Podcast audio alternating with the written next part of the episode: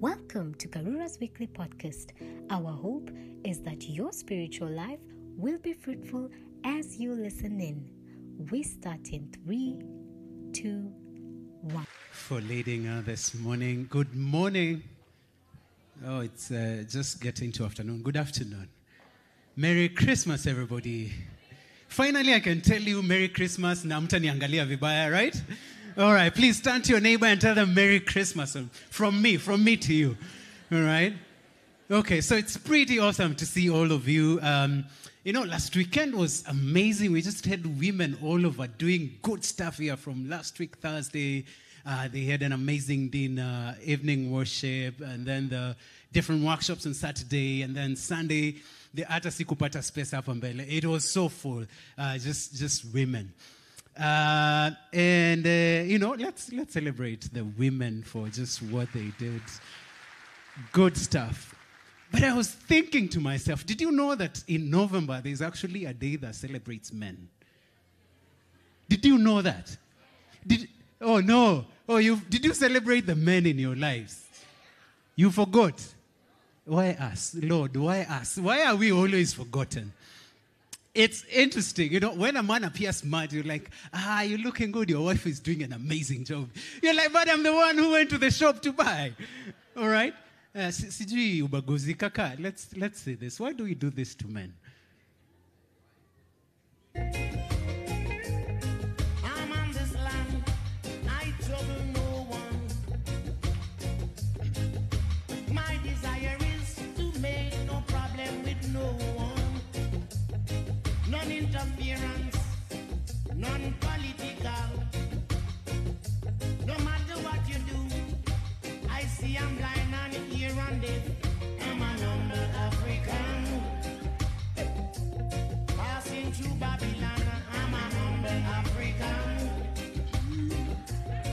Trouble no one, say I'm an humble African. Some I'm a Rasta man, I'm an humble African.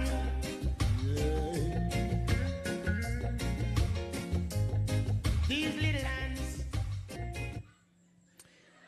Yeah, why, why do we do this to men, Aki? Surely. Is it even Christian to do this to men? we need to change this narrative. Sindo, we need to change it. Uh, let me see whether we have men. Men, men, ahu. No, no, no, men. I, we, we need to mean it. Men, ahu. Good stuff. Next year in June 2024, we have an amazing thing happening right here for all the men. So you want to put up yourself and gather yourself, put yourself together as we look forward to that. And every second Saturday, oh, yeah, yeah, we can celebrate that for the men. Let's change this narrative at your, uh, no, we must celebrate our men in this church. Um, and then every second Saturday of the month, um, the men are always meeting for a fellowship. Uh, and we thank God for what is happening. I don't know whether there's a committee that's planning things, nini nini. Uh, if you're a co- committee member of the men indeed, would you please st- stand? Uh, sijui ni wangapi walini won wengine ukuja online uh, all right ni kama okay angalieni online you'll see them all right they're there they're standing but hey please we want you men we want you to plug in. Uh, this coming saturday we have an event uh, to just connect and fellowship together. It's men's meeting. Uh, tunakutana kukula nyama. Uh, so please sign up at the info desk. Um, sign up if you want to be engaged in the men's activities. Sign up if you want to help us with the men's summit that's coming up in June 24 as a sponsor. Uh, ladies, this is where you support your men by sponsoring this event uh, that we are preparing for. This is how you celebrate. Sindio wanaume? Yeah, please support and let's get ready. But please uh, sign up for Saturday's event. We need to know by Tuesday how many goats we need to buy. So please sign up if you're planning to come. Okay? All right. Uh, please, let's all rise as we do our scripture reading for the day. And I want us to read together, okay? So let's read together. Our reading is from the book of Isaiah, chapter 1, uh, sorry, chapter 9, verses uh, 1 through 7. Let's read together. Nevertheless, there will be no more gloom for those who were in distress. In the past, he humbled the land of Zebulun and land of Naphtali. But in the future, he will honor Galilee of the nations by the way of the sea, beyond the Jordan. The people walking in darkness have seen a great light. On those living in the land of deep darkness, a light has dawned. You have enlarged the nation and increased their joy. They rejoice before you as people rejoice at the harvest, as warriors rejoice when dividing the plunder. For as in the day of Midian's defeat, you have shattered the yoke that burdens them, the bar across their shoulders, the rod of their oppressor. Every warrior's boat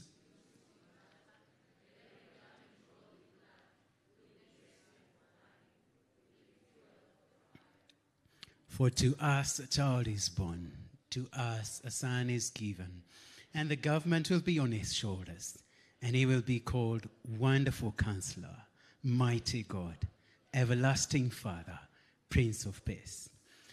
Of the greatness of his government and peace there will be no end.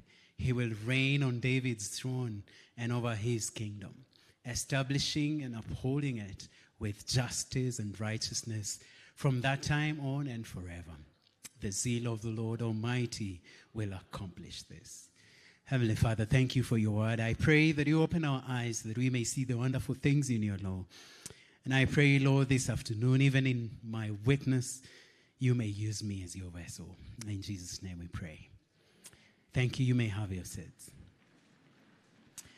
Now, today, I want my preaching today is more of an exegesis or, or what they would call um, an exposition of this passage. Um, what this means, and I'm just warning you to prepare, you can get, you ought to be a Bible student, so please get your uh, Bible ready, get your notebook ready, get your pen ready, because we will be flipping across the Bible and referring to many passages. And you need to write them, and also later you can make some reference to. A very brief history on the book of Isaiah. Isaiah has two major themes. One of them is judgment. Judgment is happening because um, the Israelites, God's children, decide not to obey him, decide not to follow the commands that he has given them. So they face judgment.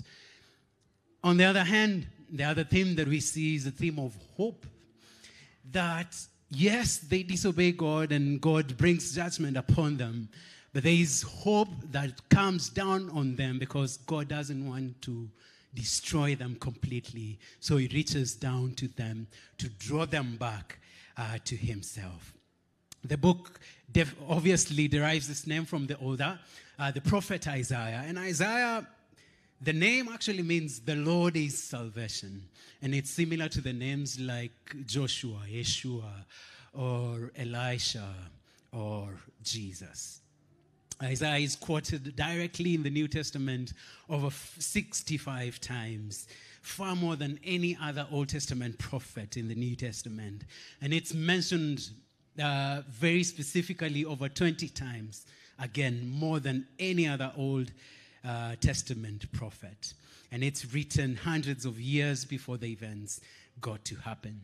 So today, what I want to do is uh, go verse by verse, and I hope you can go with me so that we see what is happening here, and we can see, like we love to say, that Scripture actually interprets Scripture and it stands on Scripture.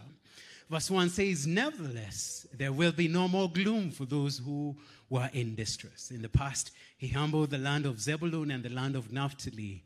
But in the future, he will honor Galilee of the nations by the way of the sea beyond the Jordan. Now, for us, for this verse to make sense, we have to go back to the previous chapter because the first word that is used here is nevertheless.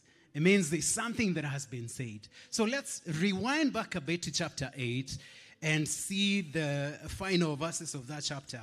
Let me go first to verse 20. Let me start from verse 20 of Isaiah chapter 8. It says, Consult God's instruction and the testimony of warning. If anyone does not speak according to this word, they have no light of dawn.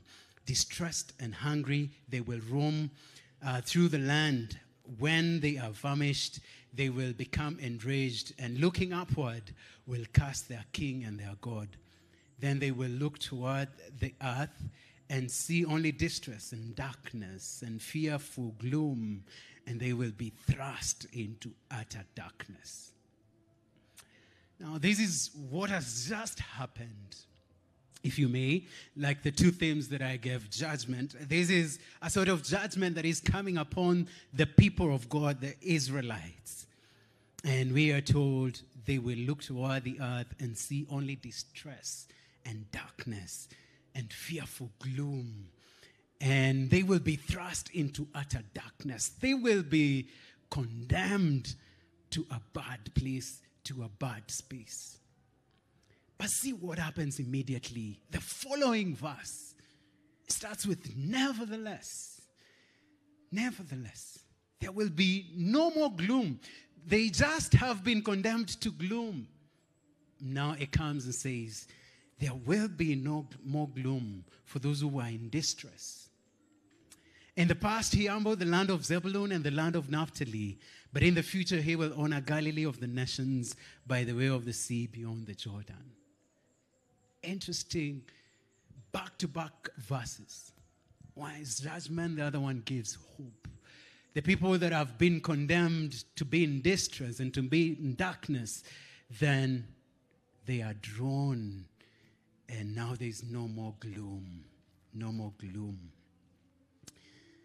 I hope you can see what is happening here. In the former days, these people would be gloomy, but in the latter days, they will be glorious. They will be given better days. Just after we hear a pronouncement of judgment and we feel that this is such a desperation, we have lost Israel, then comes the next word the latter days he has made glorious in the way of the sea. And you may be asking yourself, what was the former gloom? How does it look like? Run to me, run to run with me to the book of Second Kings, chapter 15, verse 29. It says, In the time of Pekah, king of Israel, Tiglath-Pileser, king of Assyria, came and took Ijon, Abel, Beth Maacah, Janoah, Kadesh, and Azor. He took Gilead and Galilee, including all the land of Naphtali, and deported the people to Assyria. This is how that gloom that we just read looked like. The Assyrians, they came and, you know, wiped out all these people and carried them into, into cap- captivity. Now, that was definitely a great devastation. It was a blow, a great gloom. But now, those were the former times. Now comes the latter time of Naphtali and Zebulun and that part of Israel. Now, if you, you have a bit of geography in your, in your mind, and you can just later Google for the map of geography of the Holy Land and look at this map, locate these places Naphtali and Zebulun and the Sea of Galilee and that area. And you will discover the people who lived around there, most of them actually will be the Gentiles. So it's very interesting that light is coming to these people. It's actually it's not directly coming to the Israelites, God's people, but it's actually coming to a different kind of people, the Gentiles. Verse 2 says, The people walking in darkness have seen a great light. On those living in the land of deep darkness, a light has dawned. What you're seeing in this verse is God changing the circumstances of these people. They were in darkness, but hey, now they see a great light. The Gospel of Matthew directly quotes this verse. And here it shows that Christ is ultimately the view here. That we are talking about Jesus Christ in this passage of Isaiah. That gloom is going to be replaced with glory in the land beyond the Jordan, Galilee of the nations, or Galilee of the Gentiles. Jesus is coming not just to you, the Israelites, you, the Jews, is coming to us as well as the Gentiles, because we are part of the Gentile nation. So Matthew 4 says from verse 12, when Jesus heard that John had been put in prison, he withdrew to Galilee. Leaving Nazareth, he went and lived in Capernaum, which was by the lake in the area of Zebulun and Naphtali, to fulfill what was said through the prophet Isaiah. Realize where Jesus goes. He doesn't go to the center where the Jews were. He withdraws, goes to Capernaum in the area of Zebulun and Naphtali to fulfill what was said through the prophet Isaiah.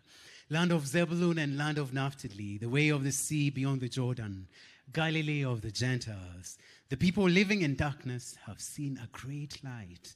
On those living in the land of the shadow of death, a light has dawned. A light has come to them that have lived in darkness. It doesn't matter which tribe you belong to, it doesn't matter which class you belong to. The light has dawned to everyone who was in darkness. Verse 3 continues You have enlarged the nation and increased their joy. They rejoice before you as people rejoice at the harvest, as warriors rejoice when diving, when dividing the plunder. You will multiply as nations. And you may be asking, How does this happen? We just read that he opened up the way to the sea territory. He opened up that area that was actually a Gentile nation or had a population, the majority uh, were Gentile. He opens it up. He changes what would have been gloom to become glory for that people or for those people. And we see, you may remember from your Bible reading the book of Genesis, chapter 17, God speaking to Abram. He says, No longer will you, will you be called Abram, your name will be Abraham, for I have made you a father of many nations. Israel is mysteriously going to be a multitude of nations, not just the people that were originally Jewish. Now, for us today, Jesus puts it this way in the book of John, chapter 10. He says, I have other sheep that are not of this sheep, and I must bring them also. They too will listen to my voice, and there shall be one flock and one shepherd. There will be a great increase of people who are not of Jewish descent, but this will be the people who hear God's voice and respond to it and live by it and obey it. And see the kind of increment that comes to these people two things or two ways that increment comes to them. One, it comes to them, they have a joy as when people have during harvest. Okay? Now, when you're thinking harvest, you're thinking of plenty. Like now, I know most of you farmers, you're looking forward to the harvest time because the rains have come, you know, the crop is thriving, and you can't wait, you know, for January or for February to do your harvest time. Plenty. There will be abundance. So, what God will give is plenty, is joy of plenty. He'll provide each and everything that these people need, that His people need. And then, secondly, He shows joy. They have joy. And He says, as the joy that warriors have while dividing uh, their spoils or spoils.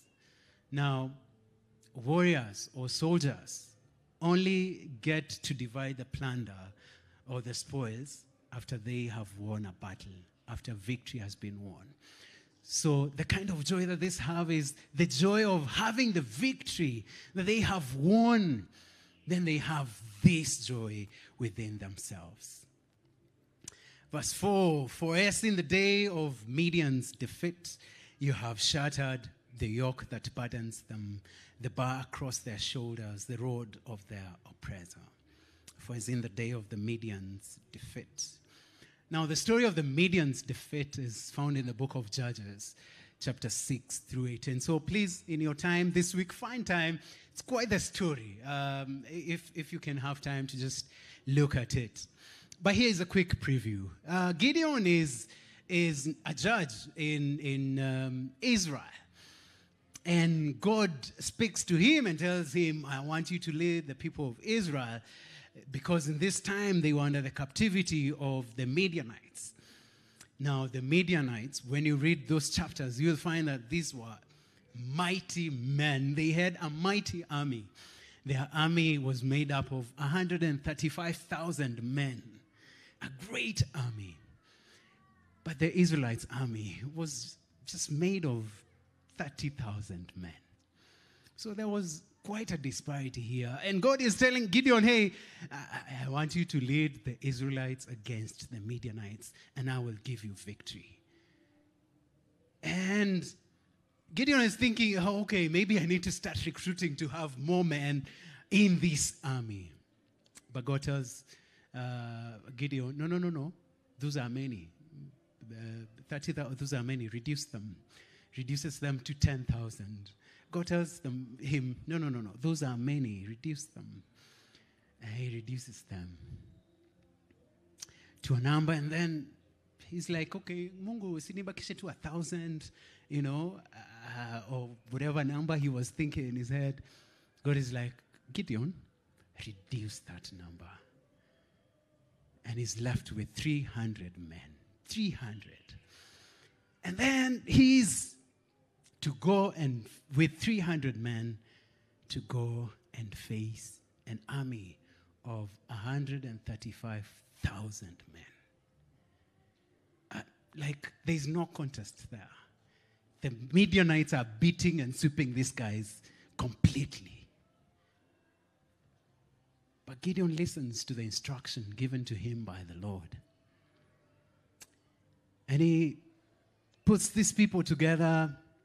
And when the time comes, he calls them and they, they go and surround the valley where the Midianites were. And Midianites were, were people with great camels for, for the war. They were armed in all ways. Like they were, they had a mighty army. So Gideon is there with his 300 men surround this place. Interesting. They didn't even have weapons. Gideon's army only went with a trumpet and a lamp. And they went, surrounded that place. And then when the time came, uh, I think they got the signal and they blew the trumpets. And they were waving and swinging the lamps. And the Midianites woke up and they were so confused. They were like, what, what's happening? Gideon and his army are taking over. And they get so confused. And they start to fight against themselves. So the Midianites um, spear themselves, they kill themselves, they fight against themselves, and they die, all of them. And Gideon's army wins without fighting anyone. So when this portion of scripture talks about, for as in the day of Midian's defeat, this is a kind of victory that it is talking about. God broke the yoke, the staff, and the rod of the oppressors of his people. And that's the basis of the victory that came to Gideon and the army. Like the Midianites, only the Lord could give such a victory. Verse 5. Oh, before I move to verse 5, just think about it in our day to day. When we are coming for salvation, we come to the Lord, uh, what, what do we do? What fight are we fighting? Or have we fought? Are we the ones who die on the cross? Or are we told victory is here? It is a gift of salvation. It's been won for you. It's been fought for you already. It's a gift. Only the Lord can give us that. Verse 5 Every warrior's boot used in battle and every garment rolled in blood will be destined for burning, will be fuel for the fire. You can imagine after a battle, you know, and, uh, you know, these, these guys come and they are walking, uh, seeing all these Midianites lying down, you know, and they're just pulling all the, the clothes and their boots. And those, they became elements or uh, wood, uh, you know, elements for fire. They were fuel for the fire. And if, if you've gone for camping or if you've, you've seen how battle works, you know, it's, it's terrible out there. So you need fire to keep warm. You need fire as a signal. You need fire to communicate with your troops. And God provided fuel for the fire that they needed.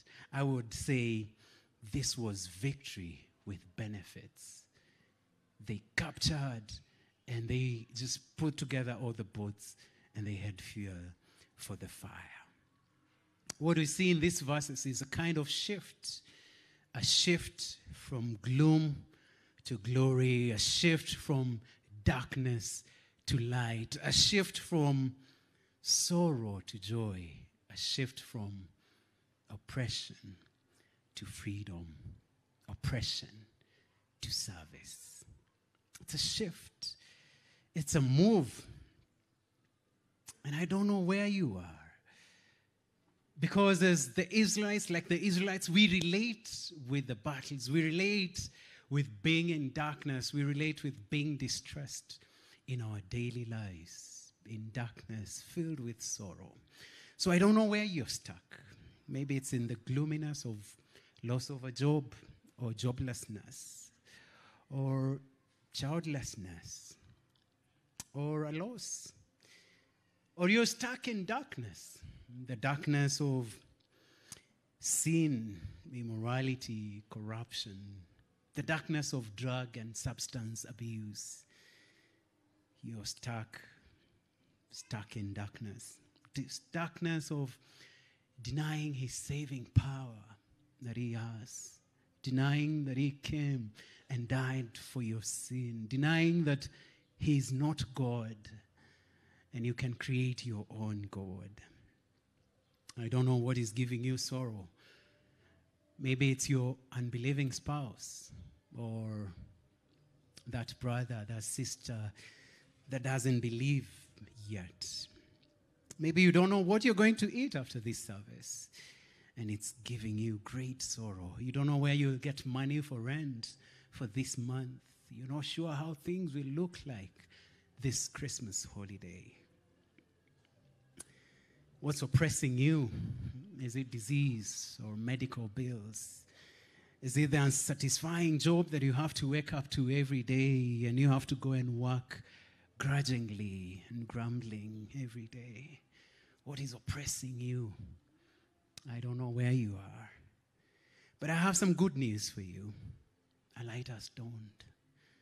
A light has dawned, and God has the power to move you. Move you from gloom to glory, from darkness to light, from sorrow to joy, from oppression to freedom. And this is how he moves you. In verse 6, we see, For to us a child is born, to us a son is given, and the government will be on his shoulders, and he will be called Wonderful Counselor, Mighty God, Everlasting Father, Prince of Peace. He's the one in charge of this government, and this is how his government looks like, we are told. Wonderful Counselor. He tells us that he is wise. Like we see in the book of Isaiah 28 29, says, All this also comes from the Lord Almighty, whose plan is wonderful, whose wisdom is magnificent. Nothing beats what God knows, nothing beats his wisdom or the counsel that he gives us every day. He's the mighty God. It means he's strong. He has the power. Like we we have seen that, and like we see in the book of Hebrews, chapter two, chapter one, verse two to three says, And now in these final days, these days, he has spoken to us through his son. God promised everything to the son as an inheritance. And through the son, he created the universe. The Son radiates God's own glory and expresses the very character of God. And He sustains everything by the mighty power of His command. When He has cleansed us from our sins, He sat down in the place of honor at the right hand of the majestic God in heaven. You see, He's a mighty God. See what He does. I, li- I love verse 3. It says, The Son radiates God's own glory See Jesus, you're seeing God's own glory in him. He says he expresses the very character of God and he sustains everything by the mighty power of his command. He is the mighty God. He is the everlasting Father. He's caring. He's concerned about where you are, what you're going through. He knows what you're thinking right now. He knows how you've arranged things to work, but He says, Hey, I am the everlasting Father. I am the one with the plans for your life. Best thing to do is just follow my plan and not your plan. In John 14, Jesus speaking to his disciples, he says, I will not leave you as orphans, I will come to you. Before long, the world will not see me anymore, but you will see me because I live. You also will live. On that day, you will realize that I am in my Father, and you're in me, and I am in you. Everlasting Father, who is caring, present with us. He's caring. He tells us, I'm, I'm not leaving you, I'm not abandoning you as orphans. I will be with you. He is the Prince of Peace. He brings peace. Now, when we look at the world today, we may ask, what peace is there? But hey, what if the Lord wasn't in this world? What if all the nations were fighting against each other? We have peace. God has actually given us peace. One of the things that we enjoy, even as a country, is just sometimes looking at our neighbors, you know, having these factions that are fighting and wanting to topple governments. And then we look at what God does to our country. Look at what God is doing peace. But God gives peace at all levels. Like we see in Isaiah 11, 6 to 9, it says, The wolf will live with the lamb, the leopard will lie down with the goat, the calf and the lion and the yearling together, and a little child will lead them. The cow will feed with the bear, their young will lie down together, and the lion will eat straw like the ox, the infant will play near the cobra's den, and the young child will put its hand into the viper's nest.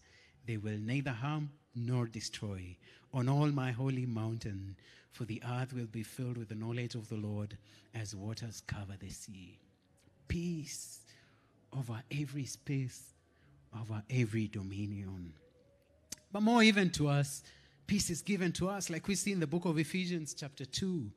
He says, For God, for He Himself is our peace, who has made the two groups one and has destroyed the barrier the dividing wall of hostility by setting aside in his flesh the law with its commands and regulations. His purpose was to create in him, in, him, in himself, one new humanity out of the two, thus making peace, and in one body to reconcile both of them to God through the cross, by which he put to death their hostility. God gives us peace. Jesus came we who deserved to die, we who were enemies of God, were united with him. Book in the book of uh, Timothy says he's a mediator who brings peace. Peace between man and God that we can enjoy. We see in verse 7 that his kingdom has no end it's not limited. And there will be fulfillment of promises that were made to David. If you look at the book of Second Chronicles, chapter 21, verse 7, and Jeremiah 23, 5, you'll be able to see this. And good news is we are included in this promise. We are part of this promise. Now, we are in this season of the year where truly there is a lot of peace on earth. Usually, Christmas is one of the good times or the most peaceful time of the year, especially if you live in Nairobi. You know, you can go to town during the Christmas season and everybody has left. You can actually walk uh, on those streets and there's no bustle, there's no noise, no one is fighting with you to overlap, to jump lights, no one is, you know, telling you, hey, Nepalian asihapa, you know, all these things that happen in, in town it's one of the most good time to be in the CBD. Now, buildings, um, you know, uh, uh, churches now, they're putting lights, uh, candles, trees, they are now becoming more beautiful. You know, if you take a walk or a drive along or near the malls, you will see now they've changed their lights, they're looking beautiful at night. Lights have been lit, and I, I would say this has been done appropriately, and I say appropriately because Christmas is about the light. Christmas, as we get into this season, it's about the light. And Jesus is the light of the world. He says in John 1 1, we see, In the beginning was the Word, and the Word was with God, and the Word was God. He was with God in the beginning. Through him all things were made. Without him nothing was made that has been made. In him was life, and that life was the light of all mankind. The light shines in the darkness, and the darkness has not overcome it. It's a light. Jesus came to be the light here on earth or in the world, but he wasn't understood by many people. And when he was taken to the temple to be dedicated, as the custom was in that culture, we see someone who understood what Jesus had come to do. In the book of Luke, we read about a man called um, Simeon. Let me just skip to Luke chapter 25, chapter 2, verse 25. He says, Now there was a man in Jerusalem called Simeon who was righteous and devout he was waiting for the consolation of Israel, and the Holy Spirit was on him. It had been revealed to him by the Holy Spirit that he would not die before he had seen the Lord's Messiah. Moved by the Spirit, he went into the temple courts. When the parents brought in the child Jesus to do for him what the custom of the law required, Simeon took him in his arms and praised God, saying, Sovereign Lord, as you have promised, you may now dismiss your servant in peace for my eyes have seen your salvation, which you have prepared in the sight of all nations, a light for revelation to the Gentiles and the glory of your people, Israel. You see what we read earlier Isaiah's prophecy about the sun being given and a light coming wasn't stories of Jabba. It was God's word, which is true and credible, which can be tested through time and it will stand. God's word is true and stands the test of time. Do we understand why Jesus came? Or maybe we can change that question and we can ask what if Jesus had never come? What if Jesus didn't come? Do me a favor, please. Turn to your neighbor. Discuss. What if Jesus never came? 32 marks.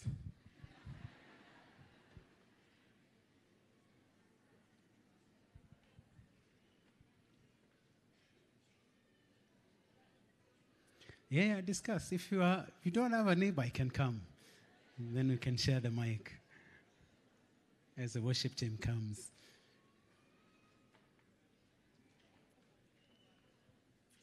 Yeah.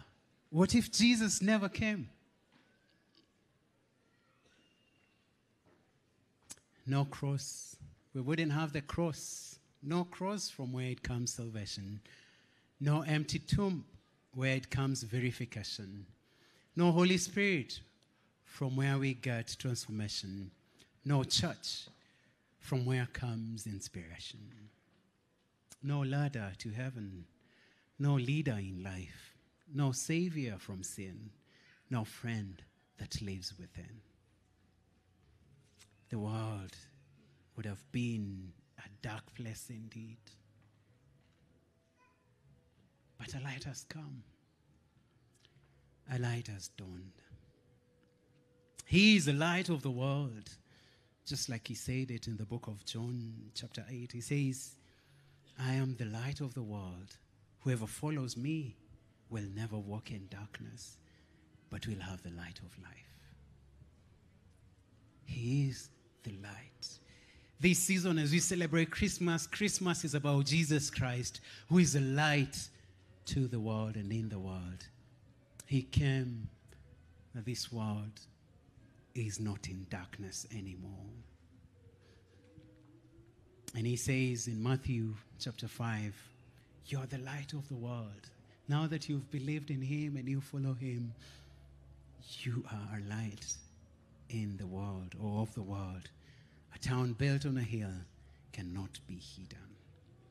So you have to shine. When you go for those parties, when you're doing your office parties as you close the year, remember Christmas is about being the light. That you can be light in these spaces whatever you do as you go in these family gatherings, you can be a light in each and every space that God gives us to be. So, this Christmas season, a light has dawned. Will you be the Christmas light in this season? Let's all rise and sing this song.